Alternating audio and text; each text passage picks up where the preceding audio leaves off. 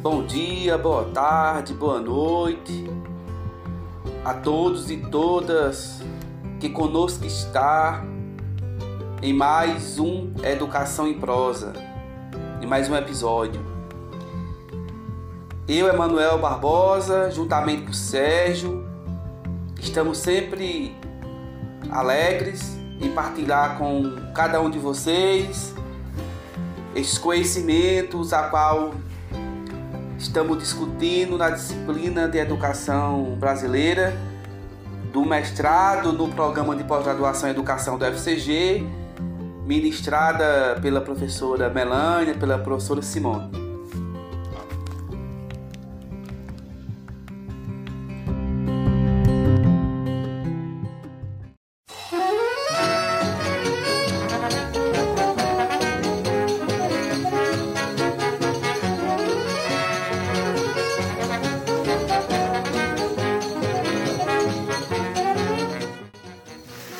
Então, continuando aqui a nossa prosa, né, a gente traz aqui um, um texto, um artigo né, do Tiago Izemana, é, da Revista Brasileira de História da Educação, um dossiê do ano passado, 2020, e aí trata um pouco da política de nacionalização getulista no contexto escolar, e aí lajeado né, no Rio Grande do Sul, pegando aí 1939 a 1943. Então é importante considerar que durante o Estado Novo, é, a política de nacionalização ela tornou-se uma das principais estratégias do governo né, para a promoção de uma cultura cívica, patriótica aqui no Brasil. E aí direcionada sobretudo às regiões que tinham a presença de grupos étnicos europeus. E aí a gente traz o exemplo do esteuto brasileiro no Rio Grande do Sul especificamente. E aí os pontos que vamos trazer aqui, né, nesta bate-papo, ele corresponde às estratégias é, no ponto de vista da nacionalização né, uma escola do município de Lajeado, Rio Grande do Sul. Né? É, e aí é, o Tiago ele se vale de fontes do, documentais como atas, como correspondências oficiais e etc. Né? Então, lembrando que a estrutura de poder imposta no Brasil em 1937, ela trouxe muito, mudanças significativas né? Uma nova realidade ela foi institucionalizada, delimitando novos rumos e novas perspectivas né, sob a tutela de uma ditadura, do Estado Novo. Né? Em tempos de mudanças políticas sociais, então, além dessa alegação nacional da organização de poder, então, a, a manipulação do imaginário era importante, na medida em que redefinia identidades coletivas capazes de sustentar a base ideológica do governo. Né? Então essa apologia ao Estado Novo, ela era acompanhada pela valorização de símbolos nacionais, como a bandeira brasileira. Né? E igualmente, mitos políticos eles ocuparam lugar privilegiado no imaginário nacional, né? pelo seu caráter virtuoso e heróico. Então é nesse contexto né, que a nacionalização ela constitui a maneira pela qual se efetiva a construção de um sentimento cívico e patriótico. Né? Então, o seu maior alvo ele seriam as regiões com forte influência de imigrantes. Né? E aí, a gente trazendo aqui um pouco né, comunidades étnicas, né, e um pouco a campanha de nacionalização no Rio Grande do Sul. Né?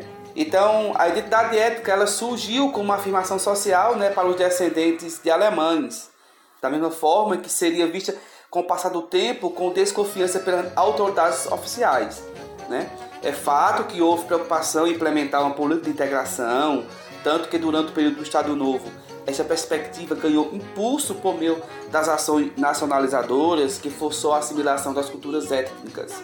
Então, o conflito estabelecido ele pode ter resumido pela expressão né, quem nasce no Brasil é brasileiro ou traidor exposta em repartições e lugares públicos das zonas de colonização. Então, dentre outras medidas de impacto social, né, a campanha de nacionalização provocou o fechamento de escolas étnicas a partir de 1938 e determinou a substituição de professores por outros que tivessem domínio da língua portuguesa. Né? É importante é, compreender que nesse momento esses grupos étnicos é, no Rio Grande do Sul de origem alemã, eles tentavam trazer para cá, né, para o Brasil, é, toda uma escola que valorizasse sua cultura, valorizasse seu povo, valorizasse tudo que eles tinham de tradição. E aí, nesse contexto, né, é bom ressaltar que essa campanha de, nacionaliza de nacionalização, ou uma campanha nacionalizadora, é, com o objetivo de assimilar as culturas perigosas, ela realizou-se em dois níveis. Né? É, eles chamavam culturas perigosas, eles consideravam os, as culturas de outros países perigosas. Né? Então, ele, ela se realizava em dois níveis, essa campanha nacionalizadora. Né? O primeiro é de respeito ao nível repressivo, né? com a proibição do idioma alemão, de fechamento de jornais, de escolas, tudo que tivesse a ver com a cultura alemã. E o segundo, ela, ela sucedeu-se no âmbito educativo, né? a partir de diretrizes pedagógicas é, que tornaram obrigatório, por exemplo, o ensino escolar da língua pátria e da instituição de horas cívicas nas escolas, dedicadas a exaltar símbolos e heróis nacionais. E aí a gente queria trazer a importância do Colégio Evangélico Alberto Torres, né? Como se deu a construção desse Colégio Alberto Torres, esse colégio que foi um colégio é, proposto é, por essa, esse processo que, que a gente está falando né, de repressão, de proibição e de materialização de diretrizes pedagógicas obrigatórias para formar essa, essa mentalidade patriota, né? Então, a origem do Colégio Evangélico Alberto Torres está muito vinculada ao estabelecimento dos imigrantes alemães, né? Que, que a partir né, de 1856 chegaram em Lajeado, Rio Grande do Sul, né? E vieram as primeiras populações imigrantes. E aí deram a, a origem a isso que nós chamamos de colônias, né? Que mais tarde se construíram as, a, em vilas, né? Então, nesse, no, nesse contexto colonial, a escola ela passou a constituir uma função importante dentro do processo de colonização. Né? Na medida em que os valores né, da germanidade eles eram preservados né, por essa escola. Primeiramente, a instituição ela solucionou a necessidade de educação para as crianças teuto-brasileiras através da escola paroquial. Aí, com o decorrer dos anos, passou a atender principalmente alunos oriundos da elite teuto-brasileira de Lajeado e daquela região né, que chama do Vale do Taquari. E aí o crescimento do núcleo colonial era acompanhado pelo surgimento de diferentes instituições, e as quais preservavam a germanidade dos imigrantes. Então a igreja, a família, a sociedade, a imprensa e a escola eram essenciais para garantir a sobrevivência da identidade cultural das colônias. E foi o que de fato também ocorreu em Lajeado. Então a escola comunitária, como diziam, eles tinham como elemento norteador a religião e como funções principais alfabetizar, estimular a vivência e a valorização dos costumes típicos, né? permitindo o uso da língua alemã no dia a dia pelas aquelas gerações que eles iam se sucedendo. Então fomentava-se a prática do exercício da cidadania né, através do ensino da língua portuguesa, da história e da geografia do Brasil, ao lado de um currículo que incluía aulas de alemão, religião, aritmética, canto e música. Né? Então, não havendo prescrições para as escolas particulares e de matérias de estudo a ser selecionada, o currículo escolar sintetiza o propósito educativo da comunidade teuto-brasileira, local, né? Então, ao longo das primeiras décadas, as aulas elas eram ministradas em língua alemã, tendo em vista a presença de membros religiosos da comunidade ligados às atividades educacionais, né, oriundos da, da própria é, região da Alemanha, e aí o professor de português ele também era integrado ao grupo de docentes, como demonstra, né? É, como é demonstrado pelos escritos, pelos materiais que Tiago pesquisou. E aí em 1917, né, enquanto o Brasil ingressava como aliado na Tríplice Entente, né, no que nós dizemos da Primeira Guerra Mundial, foi proibida a língua alemã em diferentes repartições, né, nas escolas, nas igrejas e outros espaços públicos. Então a escola paroquial evangélica, ela do mesmo modo, ela atendia a norma, mas por um breve período assim, ela, vo ela voltou a ensiná-la depois do final do conflito mundial, né? Aí, em 1974, instalava-se é, junto ao, ao colégio lajeadense a escola de instrução militar, né? É, uma sociedade cívica que ministrava instrução militar, de fato. Então as escolas de instrução militar ela, ela evitavam o êxodo rural, né? Ela não atraíam jovens do interior para as facilidades dos grandes centros urbanos, mas retendo-se nos próprios zonas rurais em que moravam. Ainda no mesmo ano, ela surgiu o Jardim da Infância, que atendia a crianças, e essa escola militar ela tinha esse papel, né? no Estado Novo né, de propiciar esse pensamento nacional, de certa forma barrar as influências alemãs. Né? E aí uma questão importante né, é essa questão do, da inspetoria, né, da fiscalização, é, com o processo também de nacionalização da escola. Então, a maioria dos registros de inspeção, ela, dedicou, ela dedicou-se a elogiar a educação cívica, né, que é desenvolvida pelo educandário, e o que demonstra né, ser um cumprimento de lei estabelecida pela política de nacionalização. Né? Então, igualmente, estas fontes elas, históricas elas, elas revelam como se materializa o controle estatal sobre o contexto escolar, evidenciando a presença é, periódica né, de inspetores na escola. Então, pelos registros que Tiago, Tiago diz, que pelos registros analisados, é, foi possível perceber que a inspeção ela ocorreu de forma mais intensa antes do fechamento da escola, em 1940. Né? E ao mesmo tempo, a partir do compromisso é, selado entre a instituição e o ensino e a, de ensino às autoridades. Então, o projeto de nacionalização ele encontrou condições favoráveis para a sua aplicação. Né? O fato corrobora é, para esta perspectiva, ela tem relação com a mudança do nome da escola. Né? Ela passou a ser chamada Escola Alberto Torres, então ressalta-se que a operacionalidade eficiente da política getulista, né, que se manifestou de forma repressiva, é, era fundamentalmente para garantir o cumprimento das normas estabelecidas pelas instâncias superiores, ajustando a escola à estrutura do poder vigente no país.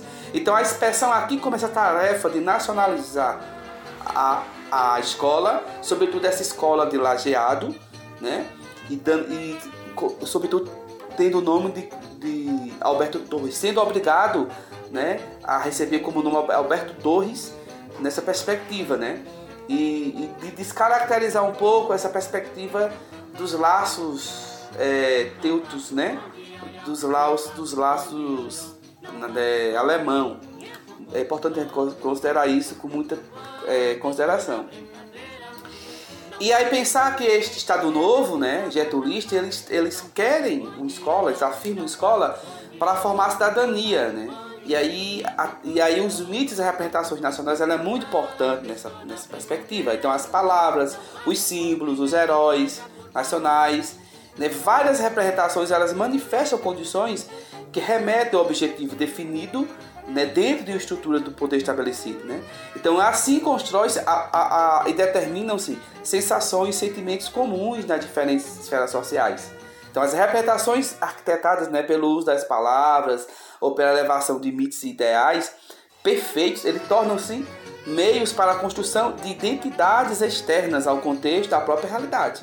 Então aí, aí Tiago traz, né, é, ele traz e diz que segundo José Murilo, né, que é um grande, é um grande, é um historiador, né, que a construção de um imaginário ela não atinge somente a cabeça, mas o coração, as esperanças, as aspirações e os medos do povo. Né? Então a manipulação do imaginário ela, social ela torna-se ponto essencial em momentos de mudança política e social. Então os símbolos utilizados eles procuram recriar uma nova ordem, construir um novo conjunto de valores sociais e políticos, legitimando assim um novo regime né? Então, ao trazer essas condições, ela é importante destacar é importante destacar é, é, que discursos proferidos em prol da campanha de nacionalização, eles trazem de forma clara a utilização de representações como meios para a construção e a definição da brasilidade, principalmente nas regiões de imigração, e é com destaque a italiana e a alemã, no Rio Grande do Sul, né? E é, José Murilo de Carvalho lembra que heróis eles são símbolos poderosos, encarnações de ideais e aspirações, pontos de referência nos quais a coletividade pode identificar-se. Né? Então foi muito importante usar essa estratégia, né, o governo usar essa estratégia através dos mitos, representações, para poder fortalecer o, a construção de uma cidadania né, de uma mentalidade nacional, cívico, patriótica, né?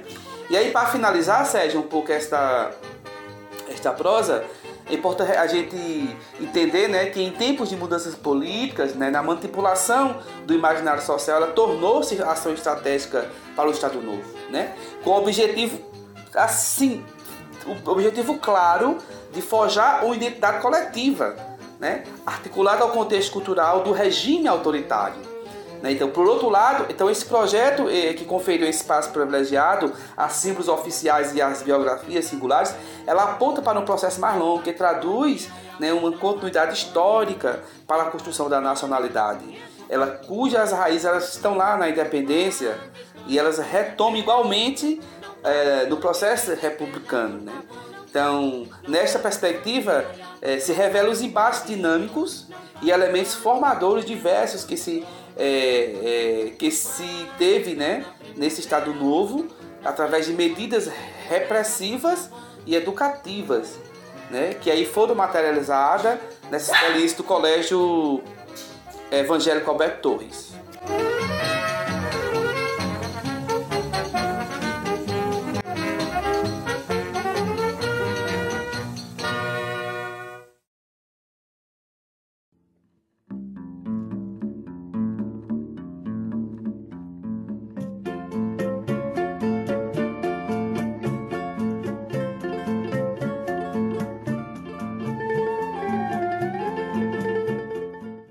Pois é, Manuel. Dando continuidade aqui o nosso nossa conversa, nossa prosa sobre a educação brasileira, gostaria de conversar um pouco mais sobre essa temática, justamente abordando um texto da professora é, Maria Fabíola Félix, que ela traz uma, uma abordagem sobre o movimento operário e educação na Primeira República. Então ela faz uma abordagem principalmente em relação ao movimento anarquista no Brasil. Ela fala sobre a formação, consolidação e dissolução desse movimento, bem como no que se refere às práticas operárias é, relacionadas ao contexto educacional. E aí também ela faz uma, uma abordagem sobre a importância né, dessa, desse discurso né, dos movimentos anarquistas na formação de um novo ideário social. Os, os ideários do movimento anarquista, ainda vistos como utópicos, né, tanto quanto românticos, promoveram questionamentos e situações de, de, de desconforto na estrutura social vigente na sociedade da época. No Brasil, suas influências deram principalmente é, no período final do século XIX até o século XX, dado o final do Império e início da República, é, a partir de colônias anarquistas que se, se formaram aqui no Brasil. Né, a mais famosa dela foi a colônia Cecília, formada por imigrantes italianos. As concepções libertárias que se fundamentaram aqui no Brasil estavam, base, estavam baseadas na, nas teorias dos anarquistas como Proudhon, Bakunin, Kropotkin.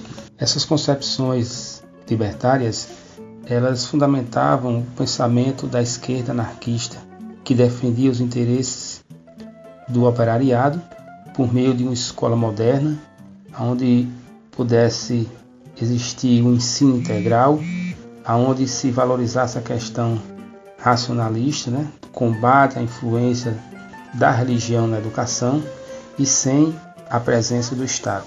E essa educação seria a ferramenta é, fundamental contra a opressão. O controle do processo de trabalho imposto pelo capitalismo através dos donos de meio de produção fez com que manifestações de cunho operariado urbano se intensificasse nesse contexto é, da, da República. Isso propiciou né, a formação do primeiro é, Congresso Operário Brasileiro, influenciado por Proudhon, que defendia indústria e ciência, não podiam é, rotinar nem se dividir para não morrer. Segundo ele, o homem teria que ter acesso ao conhecimento para se tornar uma pessoa completa e autônoma. E essa completude e autonomia do homem é, só poderia existir a partir da prática libertária, através do movimento operário, lutas sociais né, e que tivesse o fortalecimento das teorias socialistas né, é, é, implementadas nas, nas atividades do operariado. Então, o, mesmo com o teor utópico, né, que buscava é, os homens deveriam assumir a responsabilidade da sociedade para serem livres, essa transformação ela se daria de forma solidária uh, para as formações de classe, segundo a visão que o movimento libertário tinha de uma verdadeira educação, não como se apresentava na estrutura capitalista. Então, a pedagogia libertária ela completava a formação do trabalhador para combater o Estado e a Igreja, que era visto como entidades representantes do capitalismo. Então, essa mudança educacional, a partir da pedagogia didática e das escolas modernas, elas iam trazer o que?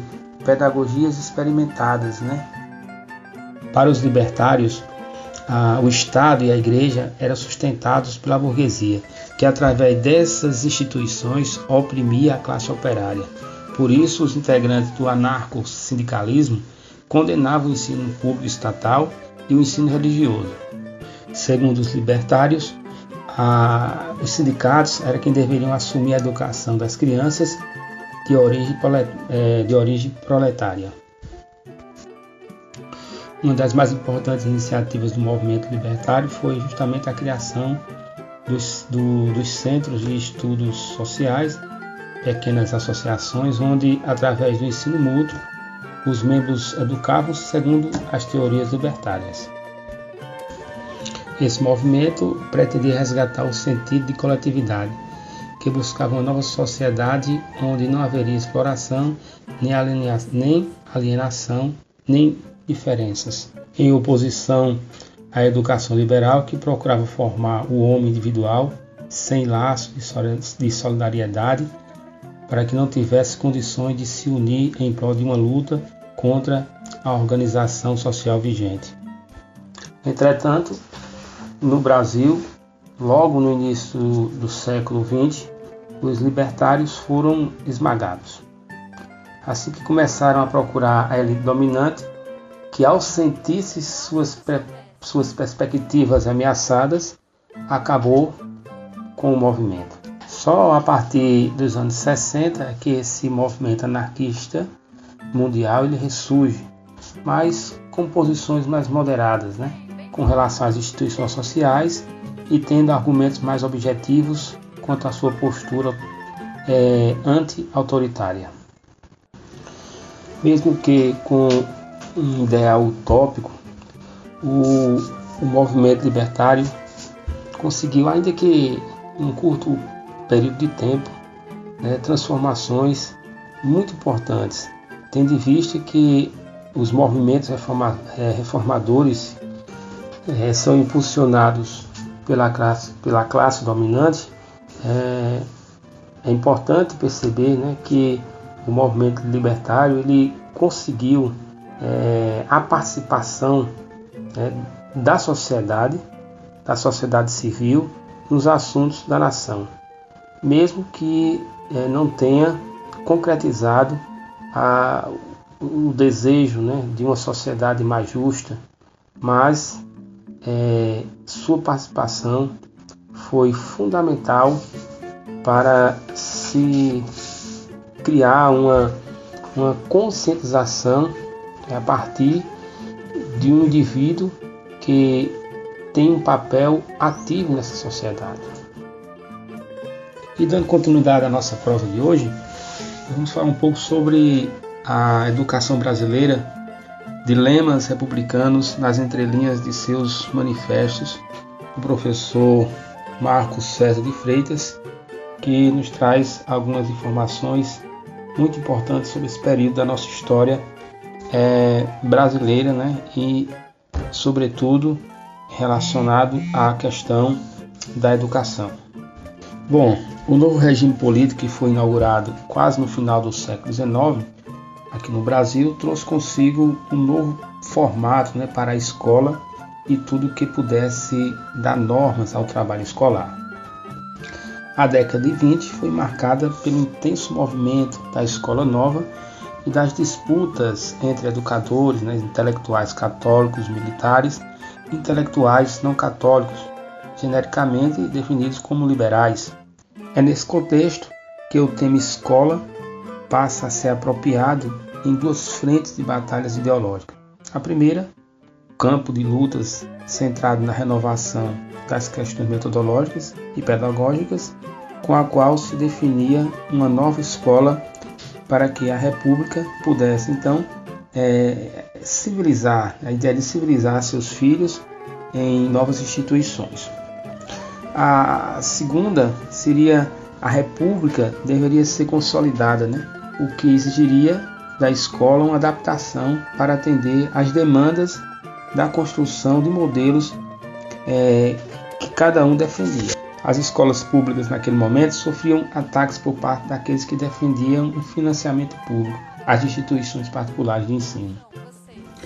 É nesse clima que o manifesto, em sua primeira, em sua primeira versão, sinalizava uma, um movimento político ao redor do tema que que buscava justamente é, criticar essa, essa nova república chamada por eles de República Incompleta. O Manifesto dos Pioneiros da Educação Nova é de 1932, ele foi escrito durante o governo de Getúlio Vargas e consolidava a visão de um segmento da elite intelectual que, embora com diferentes posições ideológicas, eles vislumbravam a possibilidade de interferir na organização da sociedade brasileira do ponto de vista da educação. Pois é, esse, esse movimento, ao ser lançado no meio do processo de, vamos dizer assim, reordenação política resultante da Revolução de 1930, é, tornou-se um marco inaugural é, de um projeto de renovação educacional para o país. Além disso, ele buscava o que? Contestar a desorganização do aparelho escolar e, de certa forma, propunha que o Estado organizasse um plano geral de educação e defendia a bandeira de uma escola, de uma escola única, pública, laica, obrigatória e gratuita. Esse movimento foi duramente criticado pela Igreja Católica que naquela conjuntura era, era uma forte concorrência do Estado na expectativa da educação, de, de educar, na verdade, a população. E tinha sobre o seu controle a propriedade e a orientação da parcela de parcela expressiva né, das, das escolas da rede pública, ou, perdão, da rede privada. Ainda nesse contexto, para ressaltar que a divulgação de manifestos tornou-se estratégia de intervenção política em vários lugares da América Latina, sobretudo aqui no Brasil, onde a ideia do novo contido nos manifestos vem para enfrentar aquela ideia do envelhecido, né, do, do, tradicional. Se, se por um lado os, militantes católicos estavam interessados em vincular a política educacional ao ensino religioso, a educação como responsabilidade do Estado era um tema que tocava a questão da identidade, da identidade nacional. O, o Manifesto dos Pioneiros da Educação Nova, a reconstrução educacional no Brasil, ao povo e ao governo, publicada em 1932, e o Manifesto dos Educadores, mais uma vez convocados, publicados em 1959, não foram, foram é, ícones da vitória da escola pública, mas um marco, o marcos, né, do quanto sua imagem verbalizou, né, no, nos, nos alinhavos que teciam uma esfera pública frágil ao lado de uma burocracia estatal cada vez mais vigorosa. Se em sua primeira versão o manifesto fazia coro a uma argumentação convencida do caráter incluso da República e ainda com contradições sinalizava que a disseminação da escola pública deveria ser considerada um dado ausente, a lacuna a ser preenchida, em sua segunda versão, a proclamação ainda mais veemente das obrigações governamentais relacionadas à escola conservava o mesmo lamento diante das mesmas lacunas ainda não preenchidas.